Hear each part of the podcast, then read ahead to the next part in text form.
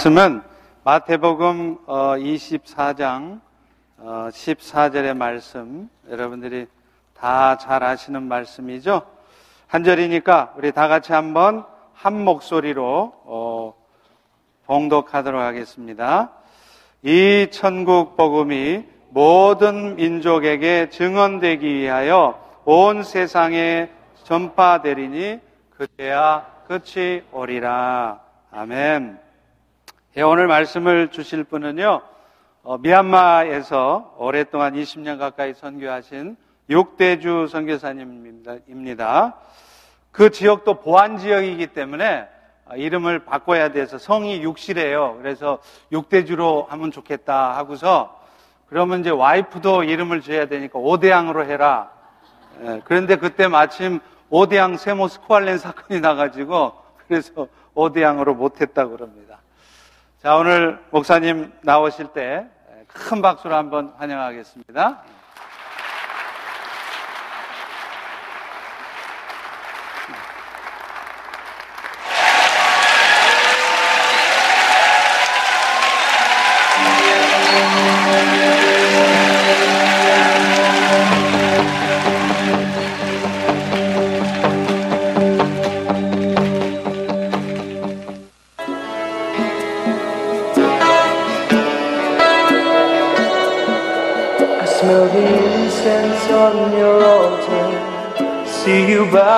day by day to a lifeless golden statue that will never hear you pray.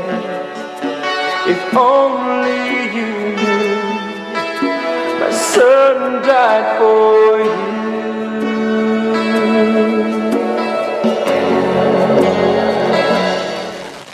고대 동남아의 중심지였던 황금의 나라 미얀마. 미얀마에 사람이 이주하여 살기 시작한 것은 약 5천년 전으로 거슬러 올라가며 여러 민족들이 비옥한 영토를 차지하기 위해 대립과 갈등을 반복한다. 2000년 전 북부에서 표족이 국가의 기틀을 잡아가고 남부의 몬족이 도시를 건설하여 미얀마 불교 문화의 근간을 이룬다. 8, 9세기경 티베트로부터 이주해온 버마 종족은 최초의 통일국가 바간 왕조를 이루며 황금기를 맞이한다. 언어여타 왕에 의해 상자국 불교를 국교로 받아들이고 정령 신앙들을 통합하여 종교적 통일을 이룬다. 바간 왕조는 미얀마에 400만 개의 불탑을 남기고 1287년 몽고의 침략으로 역사 속으로 사라진다. 마지막 버마 왕국은 1800년대로 막을 내리게 된다. 무역권과 국경지역 이익권으로 야기된 세 번에 걸친 영국과의 전쟁으로 결국 범하는 영국의 식민지가 되어버리고 만다. 1948년 1월 4일 미얀마는 꿈에도 그리던 독립을 하지만 정치적 혼란은 계속되고 1962년 3월 내윈이 쿠데타를 일으키며 장기 군사 독재에 들어간다. 오랜 세월 폐쇄된 사회를 유지해온 미얀마는 시간이 멈추어진 나라가 되었고 1988년 일어난 민중봉기는 무자비한 군부의 탄압으로 막을 내리게 되었다. 1989년 국명을 버마에서 미얀마로 바꾸며 군사 정권은 135개 종족을 통합하고자 시도한다. 미얀마는 100년의 삶이 공존하는 나라이다. 군부와 소수의 특권층이 대부분의 부를 소유하며 세계에서 가장 가난한 나라 중의 하나가 되어버렸다. 미얀마는 사회주의 노선의 병폐와 전 근대적인 농업 방식 등으로 값싼 노동력과 풍부한 지하 자원의 무한한 가능성을 잠재워 놓고 멈추어져 있다. 미얀마는 오랜 시간 외부의 접촉이 단절되어 독특한 문화를 간직하고 있다. 전통 의상인 론지를 입으며 여인들과 아이들의 얼굴에는 단아가를 바른다. 미얀마 사람들은 음악, 미술, 코미디를 사랑하는데 이러한 다양한 전통 예술들을 그들만의 방식으로 보존하고 있다. 미얀마의 새해는 띵잔이라 불리우는 물축제로 시작한다. 가장 무더운 기간인 4월의 4일 동안 거행되는 물축제는 상대방에게 물을 뿌리며 한 해의 무사 안녕과 축복을 기원하는데 물로써 서로의 악업을 씻는 종교적인 의미가 담겨져 있다. 온통 물바다를 이루는 이 축제 기간 동안 대부분의 불교도들은 사원을 찾아 참배한다. 5,300만 명의 인구 중에 90%를 차지하는 불교도들은 전생의 선행과 악행을 통해 현세와 내생의 삶이 결정된다는 윤회설을 믿는다. 이들은 가난함에도 수입의 대부분을 종교 생활에 지출하며 종교적 행위들을 통하여 현세와 후생의 축복을 소망한다.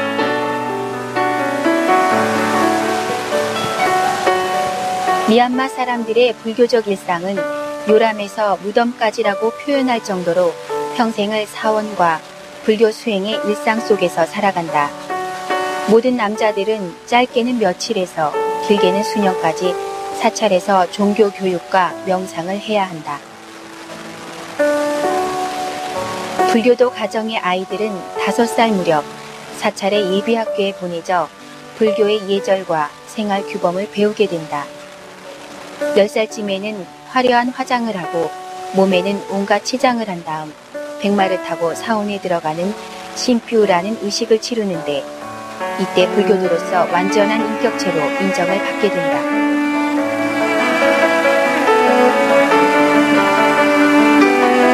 미얀마의 불교는 미얀마의 종교적인 통일을 위하여 나시라 불리우는 37개의 정령 신앙을 불교의 수호신으로 만들어 흡수하였다. 코파사는 정령들의 고향으로 현란한 사당들로 가득 차 있다. 미얀마 불교도들은 내생을 위한 영적 평화와 번영을 부처상에 들며 낮 정령을 달래고 자신을 보호하기 위해 가정과 사업체에 마련되어 있는 재단에 재물을 바쳐야 한다.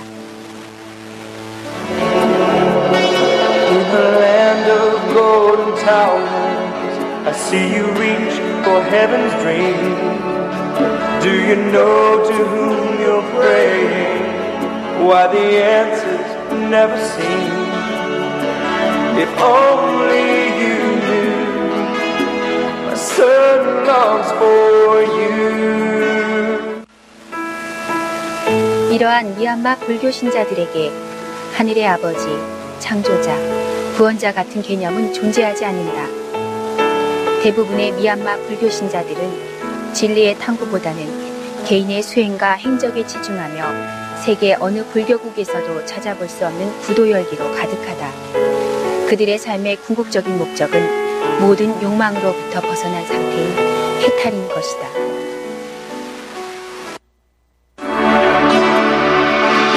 Deception has stolen your vision. On gold idols you've set your sight. doing endless religious rituals, drifting further from the light. If only you would see, Christ can set you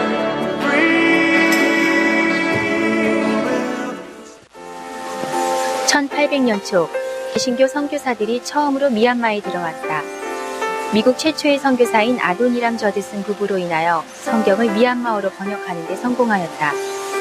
현재까지 200년 복음의 역사를 통하여 전체 인구의 5%가 복음화되었지만 아직도 3,500만 명의 버마족, 그리고 샨족, 야카인족, 몬족 등 대부분의 다수 종족들은 기독교인이 1%도 되지 않는 미전도 종족으로 남아있다. 정부는 불교를 강력히 지지하며 종교적 자유가 공인되어 있음에도 불구하고 모든 선교적인 활동을 금지하고 있다. 2004년 12월 25일 인도네시아 수마트라에서 시작된 지진은 쓰나미 헤일로 수많은 희생자를 내었다. 그 시간 미얀마의 북동쪽 남산이라는 지역에서는 믿기지 못할 일들이 일어났다. 한 도시 안에 있는 모든 불상들과 사찰들, 그리고 이슬람 사원까지 한순간에 무너져 버린 것이다. 가장 높은 곳에 위치한 거대한 불상들의 목이 떨어져 나가고 수많은 불탑들이 무너지고 회파되었다. 사원 안에 있는 불상들과 도시 전체에 있는 우상들이 무너지는 것을 그 지역 주민들은 목격하였다. 다른 건물들과 유일하게 세워져 있는 교회는 그 피해가 경미한 반면에 하나님을 대적하는 우상들은 한순간에 거꾸러져 버린 것이다.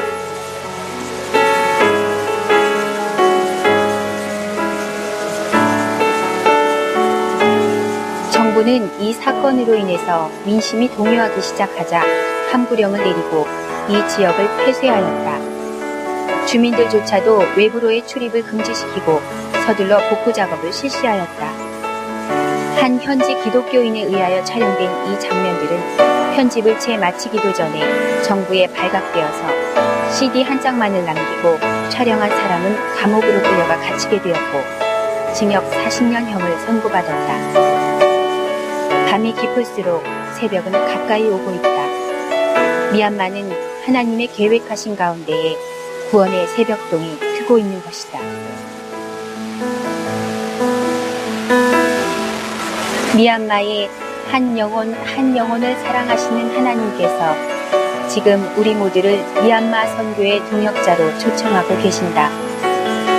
하나님의 지상 명령에 순종하는 주의 백성들을 통하여 황금의 땅 미얀마는 여호와의 영광을 인정하는 거룩한 땅으로 변화될 것이다.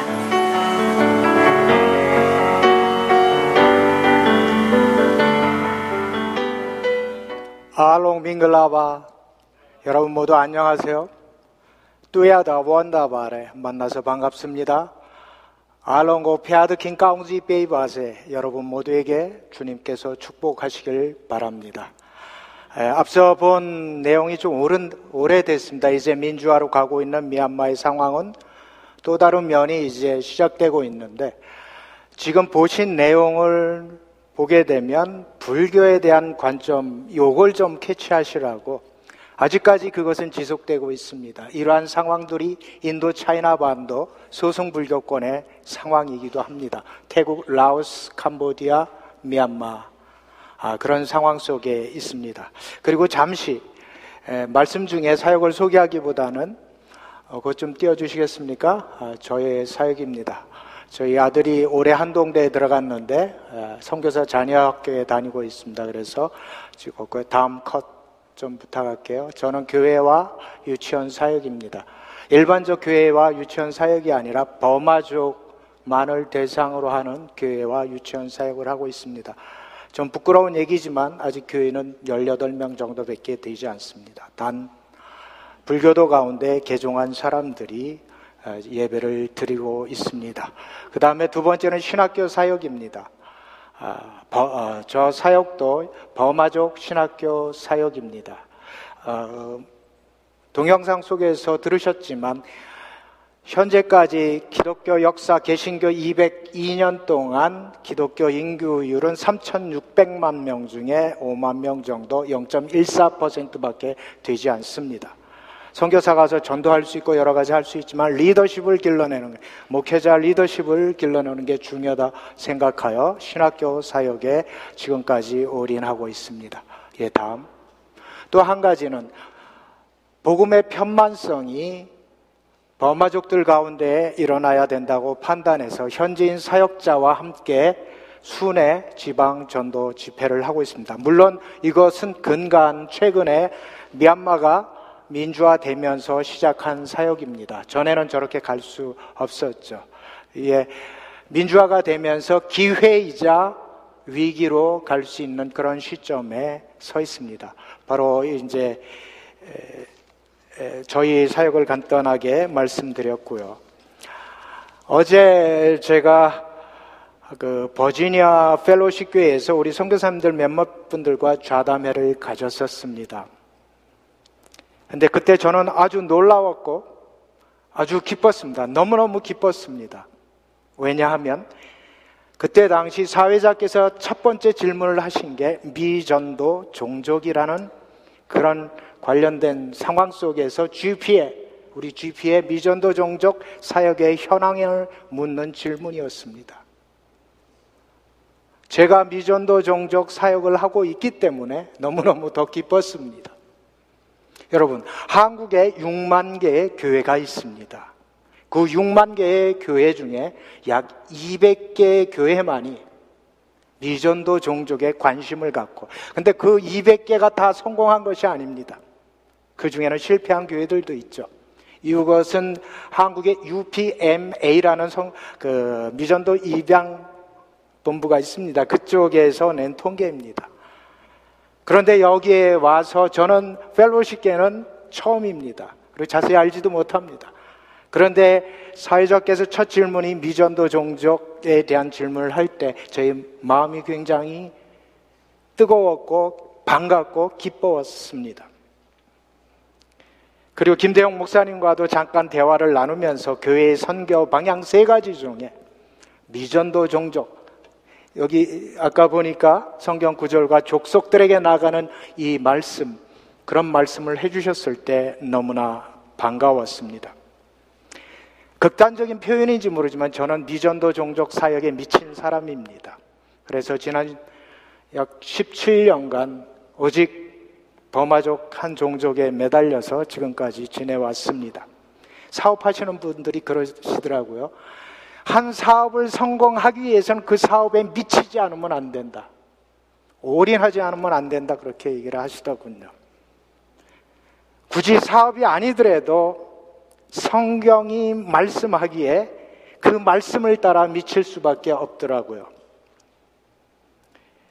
이제 본문의 말씀을 따라서 말씀을 전하기 전에 간곡히 부탁드리기는 우리 펠로시 교회와 성도님들께서 성경이 말씀하는 종족, 족속, 민족 선교라는 목적을 마지막 시대, 세상 끝날까지 꾸준히 견지하셔서 말씀을 이루어 드리고 주님 오실 날을 앞당기시는 우리 펠로시 교회와 성도님들 모두 되시길 축복합니다. 근데 이거 오늘 말씀 끝났네요. 말씀의 핵심을 제가 오늘 전하려고 하는 핵심을 전해버려서 어쨌든 주어진 시간이 있기에 말씀을 보도록 하겠습니다.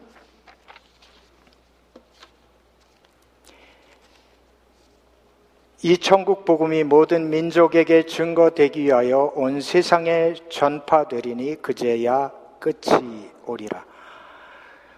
오늘 본문에서뿐만 아니라 모든 성경에 보게 되면 민족이라는 말이 자주 나오는 것을 볼 수 있습니다.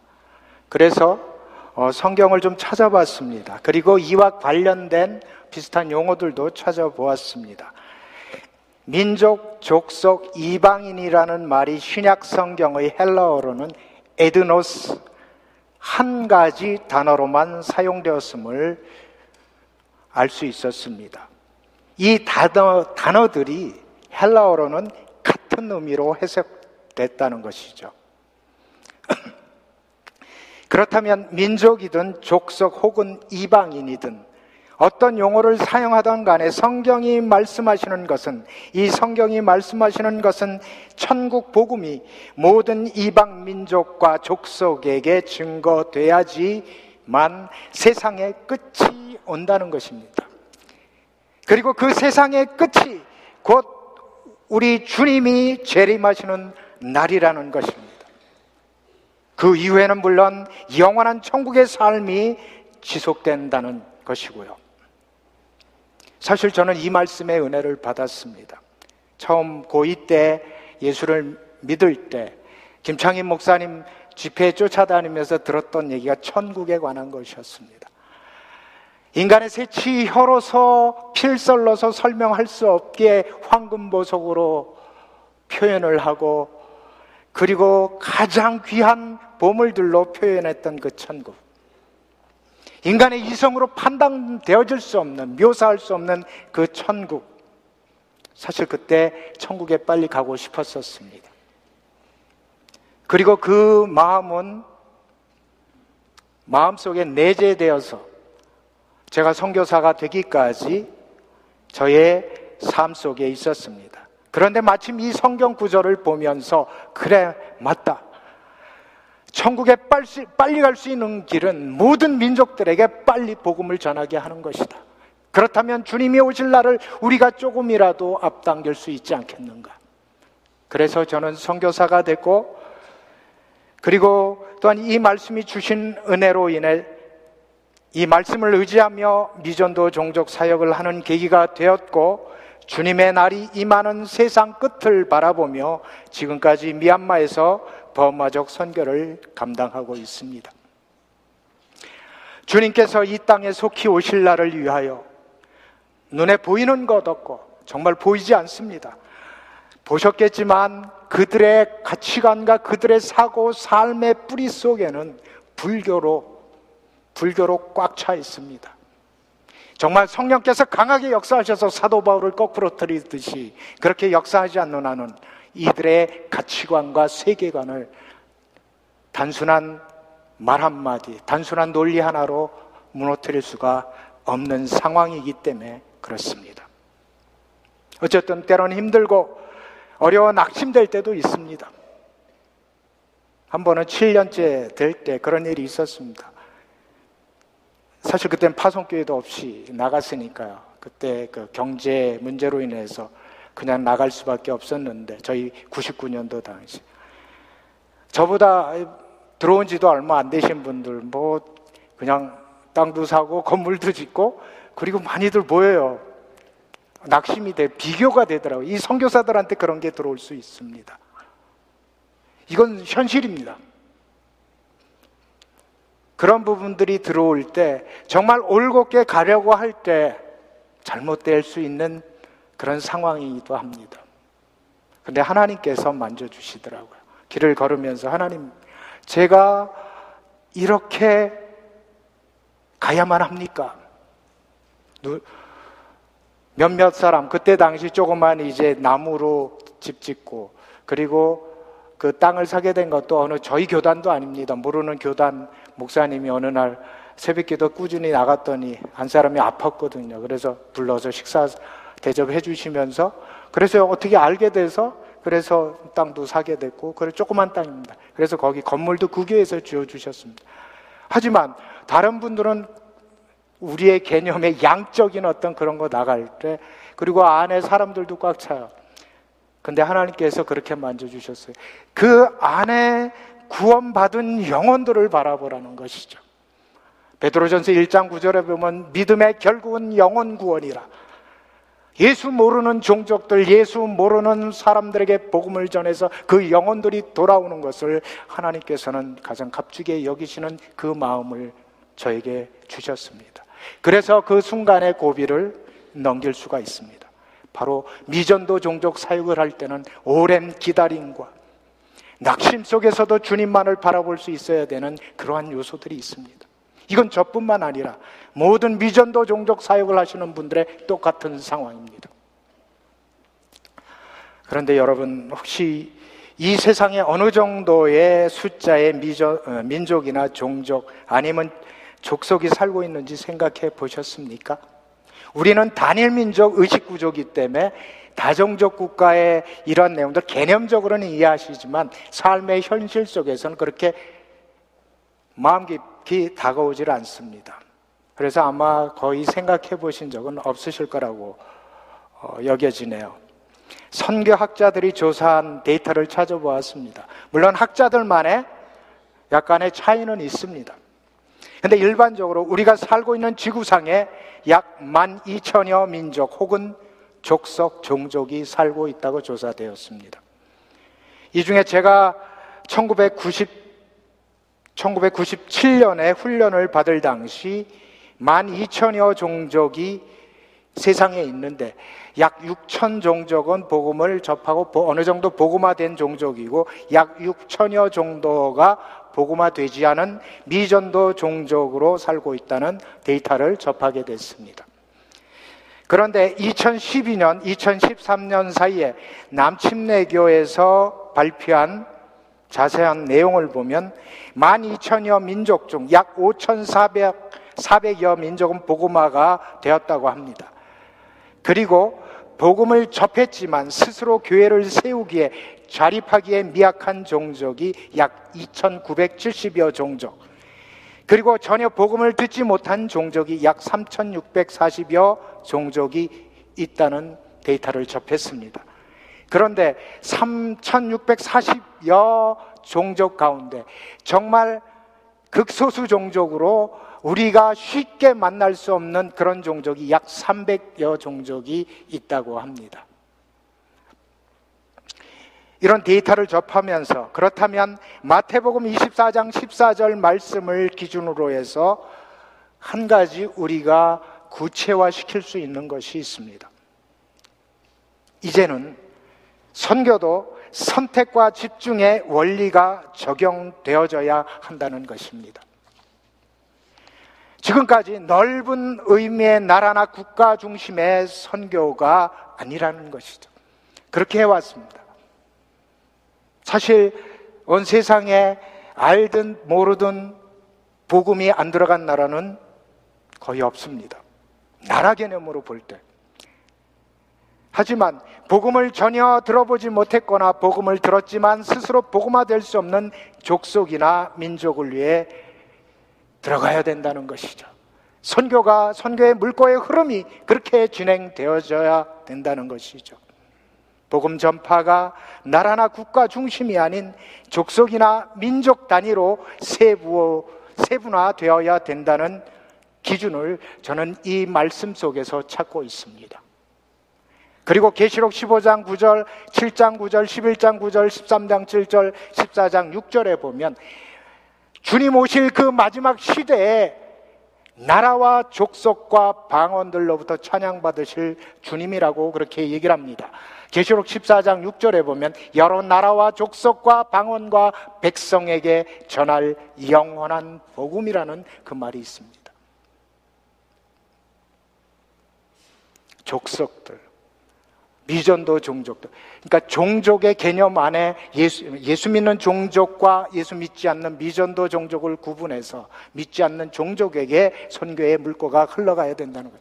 이거는 선, 선교 운동하시는 분들의 무브먼트가 아니라 트렌드가 아니라 성경이 마지막까지 얘기하는 정말 우리 주님 오실 날 그날을 준비하게 하는 말씀인 것입니다. 무브먼, 무브먼트로 붕 뛰었다가 그게 사라지면 또 다른 거 띄우는 인간의 어떤 그런 합리적 계산 속에 나오는 그런 말씀이 아니라는 거죠.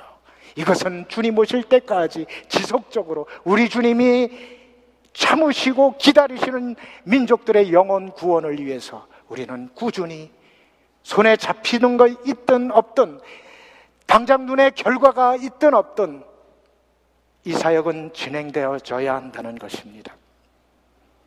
미전, 미전도 종족으로 남아있는 약 6,600여 민족을 위해 복음이 증거되고 그들을 위해 기도할 때 이 세상의 끝, 주님이 오신, 오시는 날을 앞당기는 선교를 하게 되는 것입니다. 그러므로 저와 여러분은 이제 이 세상의 끝, 주님 오시는 날을 준비하고 앞당기는 선교를 해야 한다고 말씀드리고 싶습니다. 현재 선교사들이 약 92%에서 93%가 기독교화된 지역에서 사역을 하고 있고 약 7%에서 8%만이 기독교인이 없는 미 전도 지역에서 사역을 하고 있다고 합니다. 그러기에 이제는 복음을 전혀 들어보지 못한 종족에게 흘러가게 해야 합니다.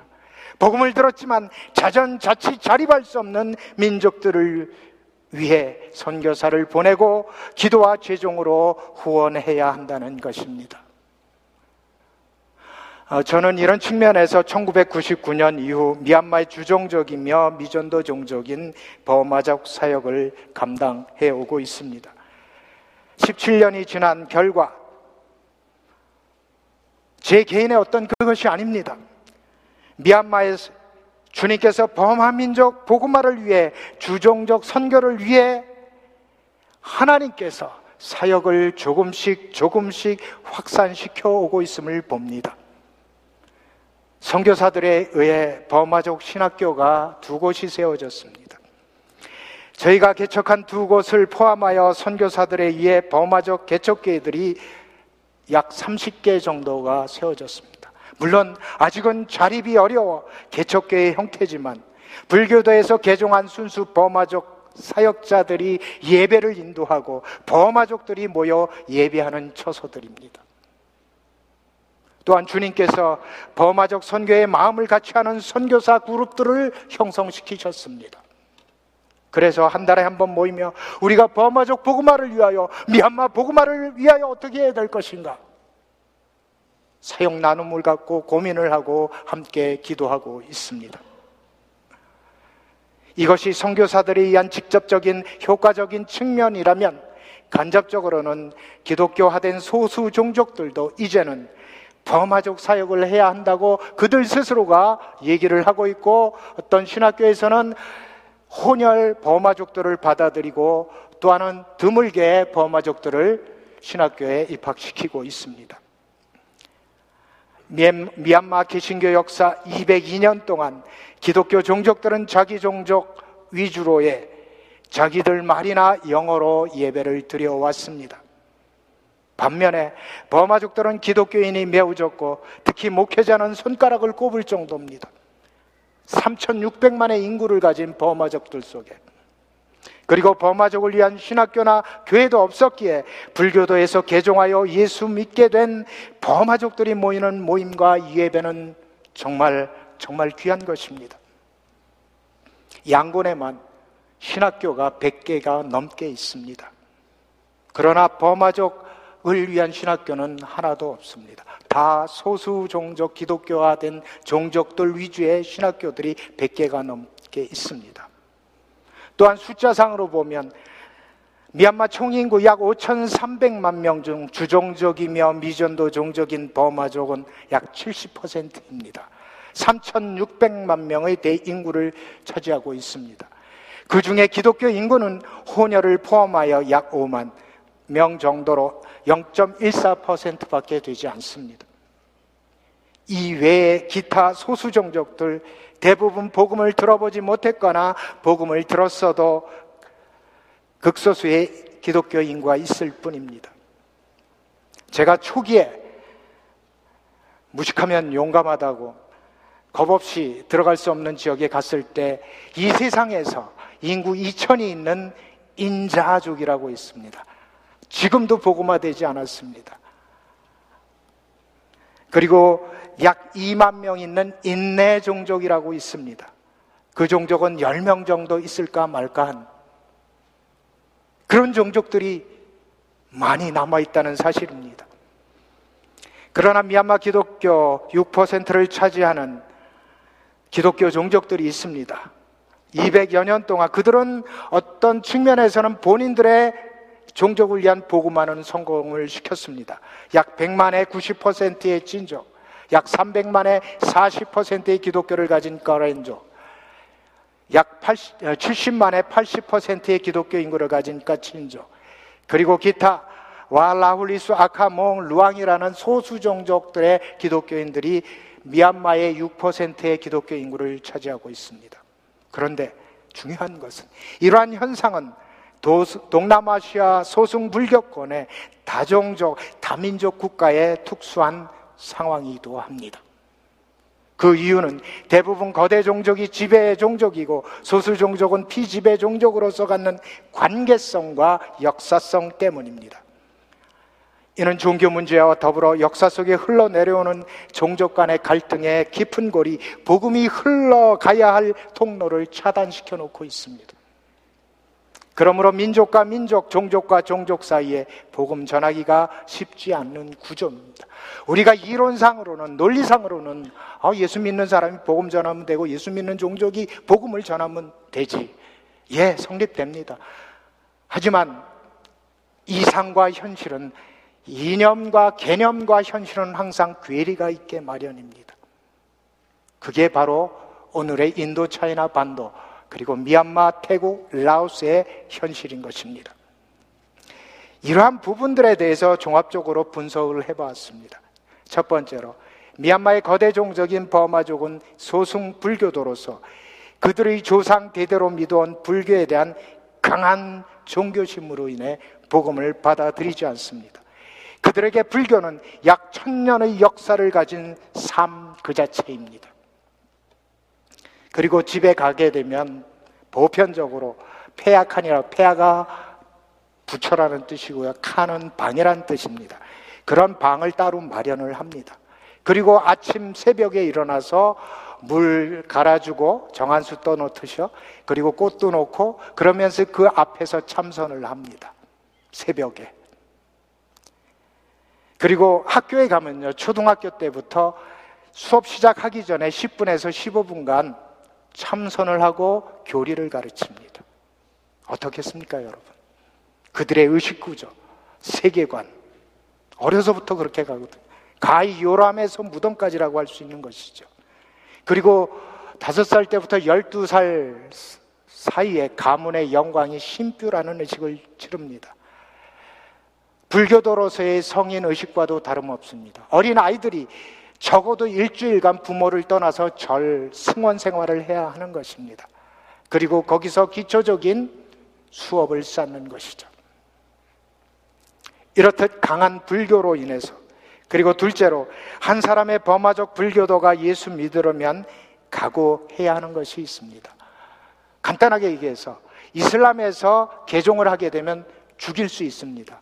그들 법에 의해서 그 개종한 사람. 요거만 빼고 다른 건 다 똑같습니다. 왜? 부, 불교는 살생을 금하기 때문에. 어떤 승은 그렇습니다. 살생을 금한다는 것을 지키기 위해서 생쌀만 먹고 도 닦는 승도 있습니다. 사실입니다. 생쌀만 먹고. 그리고 절은요, 절은 산 속으로 들어갈 수밖에 없습니다. 원리 그대로라면. 새 속에 물든 그 마음, 새 속에 이 끌려가는 이 마음을 다스려야 되거든요. 산속으로 들어갈 수밖에 없습니다. 근데 요즘은 다 나오고 있죠. 그것은 이미 끝나버린 거죠. 불교의 개념에서는. 어쨌든 그들이 불교도가 개종을 하면은 가문에서의 축출을 당합니다. 뼈대 있는 집안에서. 그리고 동네나 친척들로부터 비난과 배척을 받아야 합니다. 그리고 또한 사회에서 공직 진출로의 기회가 제한됩니다. 이제 민주화가 됐으니까 이런 부분은 좀 많이 약화되리라고 봅니다. 셋째로 중요한 것이 있습니다. 불교도들의 기독교에 대한 사회적 인식.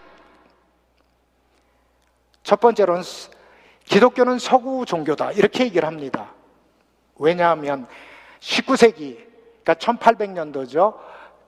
서구 제국주의가 동남아시아 쪽으로, 이제 아시아 쪽으로 밀려 들어옵니다. 들어올 때 3M이 들어옵니다. 그 3M은 어, 밀레터리, 군대입니다. 그 다음에 머천트 상인입니다. 거기에 더불어서 미셔너리가 같이 들어옵니다. 그 구조화에 의해서 강압이 됐던 타이에 의해서 기독교를 받아들이게 됩니다. 그렇기 때문에 주종적 특히 불교도들이 갖고 있는 의식 구조는 기독교는 서구 종교다. 두 번째는 그 서구 종교를 받아들인 것이 소수 종족이 있기 때문에 소수 종족의 종교다 그렇게 얘기합니다. 그리고 한 가지 특색은 소수 종족들은 불교도들이 대부분 아닙니다. 그들은 애니미즘이나 샤머니즘을 믿는 그리고 열악한 지역에 사는 종족들입니다. 경전을 가진 종족들은 복음을 쉽게 받아들일 수가 없습니다. 그들의 교리와 그들의 체계가 있기 때문에 그렇습니다. 하지만 애니미즘이나 샤머니즘은 능력 대결이라든지 이러한 것을 통해서 좀 더 빨리 복음화될 수가 있습니다. 위에 세 가지 종합적 요소들이 범화적 불교도들이나 소수 종족 불교도들이 개신교 역사 200년간 복음을 받아들일 수 없게 만드는 이유입니다. 이것은 태국 190년의 개신교 역사 있습니다. 같습니다. 그리고 라오스 약 100년의 역사입니다. 라오 룸족들 같은 구조하에 있습니다. 때론 모든 종교는 다 좋은 거다 생각을 합니다. 그들은 종교는 다 좋은 거다. 하지만 다른 종교는 열등하고 불교가 위에 선다. 이렇게 개념을 갖고 있습니다. 그렇기 때문에 기독교에 관심을 갖고 옵니다. 이것은 어떤 복음에 끌려서가 아니라 관심을 갖고 와서 자기들 공부를 좀 하다가 자기들 생각에 맞지 않으면 그냥 가버립니다. 그리고 부모들이 반대하면 실질적으로 있었습니다. 3년 동안 같이 열심히 성경 공부했습니다. 예수님 믿는다고 했습니다. 하지만 그들이 갖고 있는 그 인식되어진 요소 속에 부모라든지 스승이 노하면 이들은 거역할 수가 없습니다. 그래서 3년간 성경 공부했지만 우리 부모가 나가지 말래요. 처음엔 어이가 없어서 아니 신앙은 네 거다. 근데 왜 그러냐? 그들은 보물 세 가지, 다섯 가지가 있습니다. 첫째는 보물 세 가지, 야다나가 보물이라는 용어인데 부처와 설법과 승직입니다. 이것은 절대적으로 거역할 수 없는 겁니다. 여기에 두 가지가 더 첨가됩니다. 그 두 가지는 스승과 부모입니다. 그래서 그들이 얘기를 할 때 그것을 거역하면은 부모에게는 불효자식이 되는 거고 스승에게는 아주 안 좋은 제자가 되는 겁니다. 이러한 구조들이 불교도들 안에 있습니다. 그리고 불교도가 기독교인이 된 후에도 너의 종교는 너의 종교고 내 종교는 내 종교다 하는 그 불교적 마인드가 인습적으로 남아있기 때문에 다른 사람들 전도하는 게 쉽지가 않습니다. 이걸 뛰어넘어야 되는데 그런 인식이 박혀 있기 때문에 나만 열심히 잘 믿으면 되지. 이러한 부분들이 있습니다. 제가 한 가지 경험을 했습니다. 수의학과 교수님이 은퇴하셨습니다. 근데 그 부인은 샨족 교회의 장로님격이었습니다. 수십 년을 살았는데 수십 년을 살았는데 그 구조가 계속돼요. 물론 교회도 가긴 가죠. 그분한테 이제 어떻게 식사를 하게 되고 같이 이렇게 대화를 하다가 옳, 옳다구나 이때다 하고 열심히 열심히 진짜 step by step으로 복음을 제시했습니다. 근데 좀 가면 얼굴 표정 보면 알지 않습니까? 뭔가 좀 열리고 뭔가 그러면 호기심의 표정 아니면 뭔가 있어야 되는데 이, 이분은 가면 갈수록 얼굴이 고개가 숙여지고 얼굴이 인상이 그안 안 좋아지더라고요. 결국은 어느 정도 이제 끝 무렵에 가니까 아, 저를 부르, 저한테 얘기를 하면서 당신 말 참 좋고 아주 음, 좋은 내용들인데 당신이 좋아하는 당신 종교 열심히 믿으면 당신 열심히 믿으면 되고 나는 내 종교 열심히 믿으면 되니까 나를 어떻게 하려고 하지 마라. 그 순간 저는 뒤통수를 진짜 한대 얻어맞은 그때 좀 복음의 능력의 역사라도 있었으면 얼마나 좋았을까. 그렇게 그 경험 이후로 저는 함부로 이렇게 저걸 하지를 않습니다. 어떤 이런 상황들 몇십 년을 같이 살아도 그냥 놔둡니다. 그렇게. 그리고 미얀마가 요즘은 개방이 되면서 돈은 돈이고 종교는 종교다라는 물질주의가 확산되어 가고 있습니다. 저희는 태국화되는 것을 염려하고 있습니다. 태국은 종교는 종교고 돈은 돈이다. 이런 의식 구조에 있거든요. 그리고 절이나 불교도 마을 회관에서 결집을 시킵니다. 개방이 되면서. 불교 학교나 모임을 통해 어른들과 어린이들에 대한 불교 교육을 강화시키고 있습니다.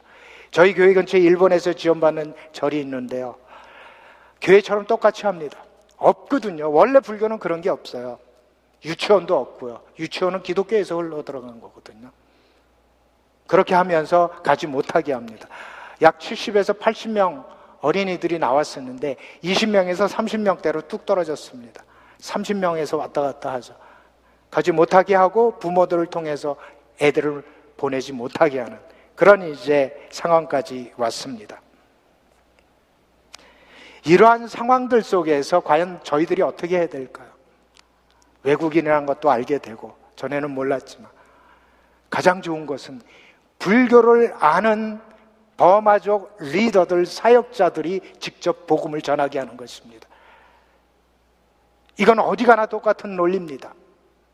같은 종족의 리더급들이 복음을 전하게 하는 것입니다. 그래서 신학교 사역을 죽자사자하고 매달리고 있습니다. 신학교 사역 시작해서 3년간 실패했습니다. 엉뚱한 종족이 와서 앉아 있거나 속이 바뀌지 않은 사람이 와서 앉아 있었습니다. 그렇기 때문에 버마족의 불교와 문화와 삶을 잘하는 목회자 리더십이 절실히 필요합니다. 그래서 저는 어, 신학교를 했었고 여러 가지 그런 우여곡절을 겪으면서 지금까지 진행하고 있습니다. 신학교의 가장 큰 외부적 어려움은 버마족 학생 모집입니다. 학생 모집. 기독교 인구수가 적음으로 기독교 젊은이들이 별로 없습니다. 그래서 지방 순회 전도도 가는 이유가 있습니다. 다니면서 그런 친구들을 찾는 것입니다. 그렇다고 똑똑한 친구들을 오냐? 안 옵니다.